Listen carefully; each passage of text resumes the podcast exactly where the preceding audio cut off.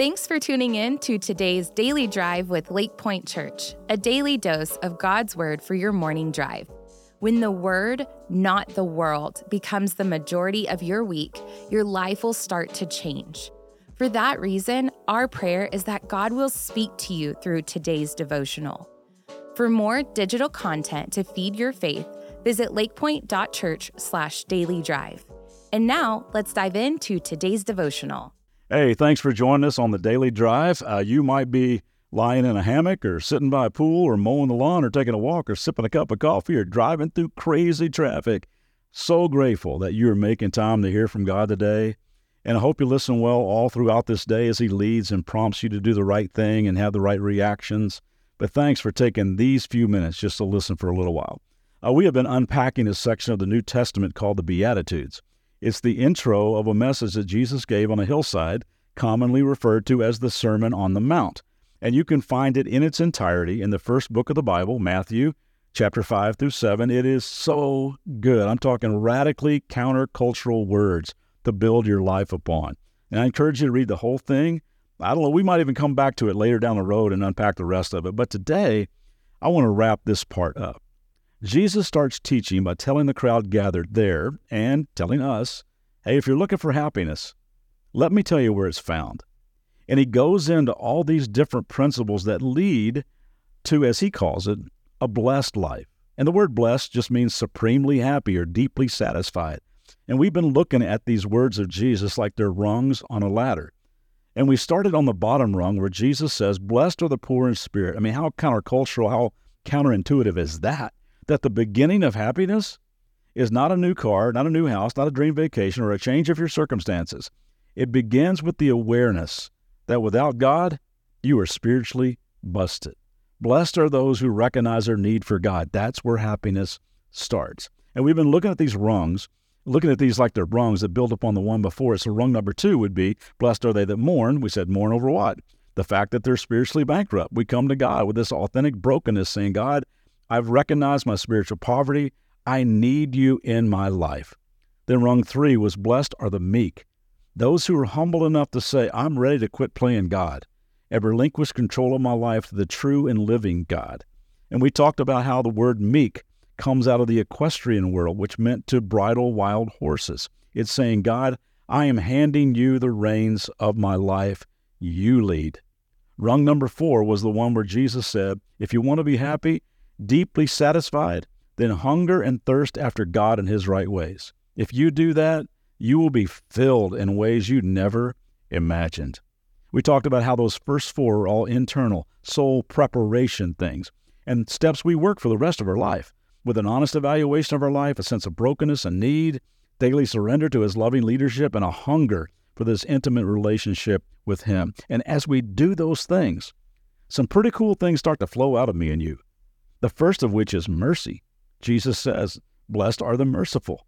I think that it's no coincidence that the first thing that flows out of us is what we've just received. We begin to extend grace because we have received grace. We forgive much because we have been forgiven much.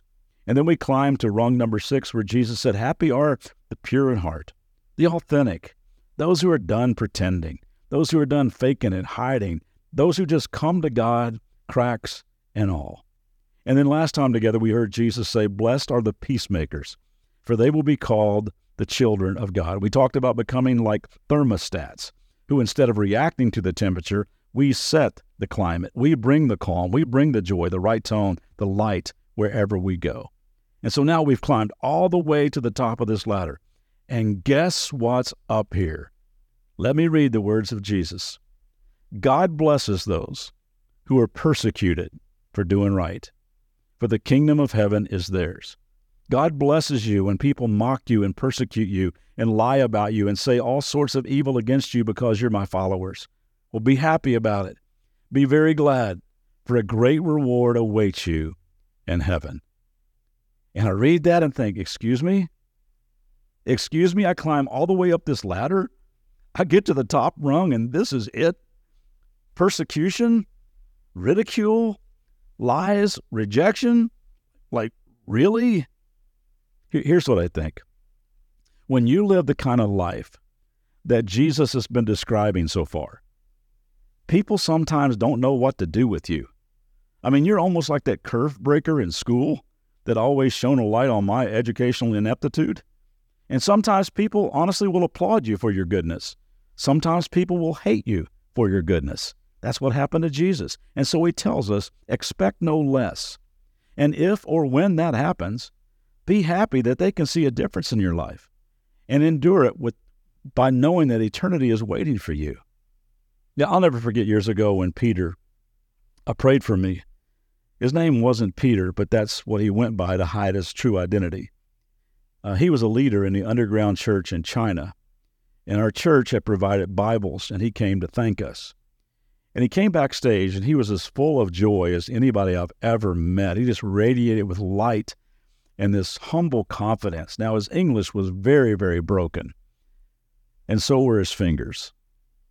He'd been imprisoned, beaten, and tortured many times. There were cigarette burns up and down his arms. He asked me if he could pray for me before I went out to preach, and I said, of course. He put his arm around my shoulder and began to pray fervently in Mandarin. And I had no idea what he was saying, but I understood every word he was saying because I began to feel a power and a boldness I hadn't felt in a while. I embraced him and thanked him, and then he bowed before me, and I did the same, and I told him what a hero he was to me. He left. I opened up my Bible to Matthew chapter 5. With tears hitting the page, I wrote in the margin of my Bible, Peter. I thank God for men and women all over the world who endure persecution for their faith.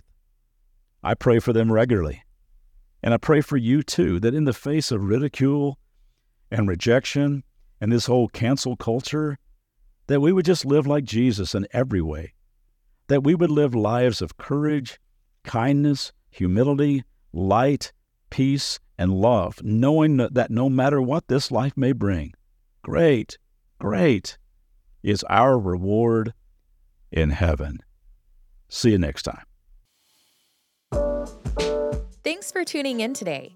For more biblical teaching and worship, join us for our Church Online live weekend services on Saturdays at 6 p.m. and Sundays at 9:30 and 11 a.m. Central Standard Time. Also, if this podcast was helpful to you, would you be sure to rate, review, and share this podcast to help get the word out? For more information about all digital ministries of Lake Point, visit lakepoint.church/dailydrive.